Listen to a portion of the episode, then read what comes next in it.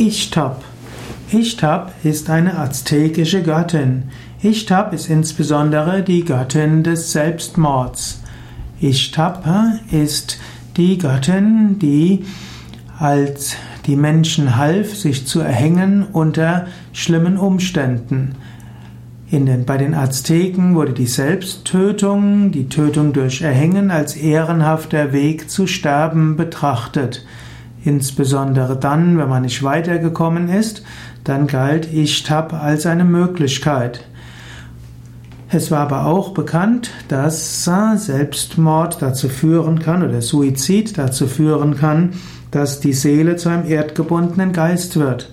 Und so haben diejenigen, die Suizid begehen wollten, insbesondere Ishtab angerufen und gebeten, ihnen zu helfen, ohne Umwelt, ohne Umweg über die Unterwelt nach Xibalba zu gelangen.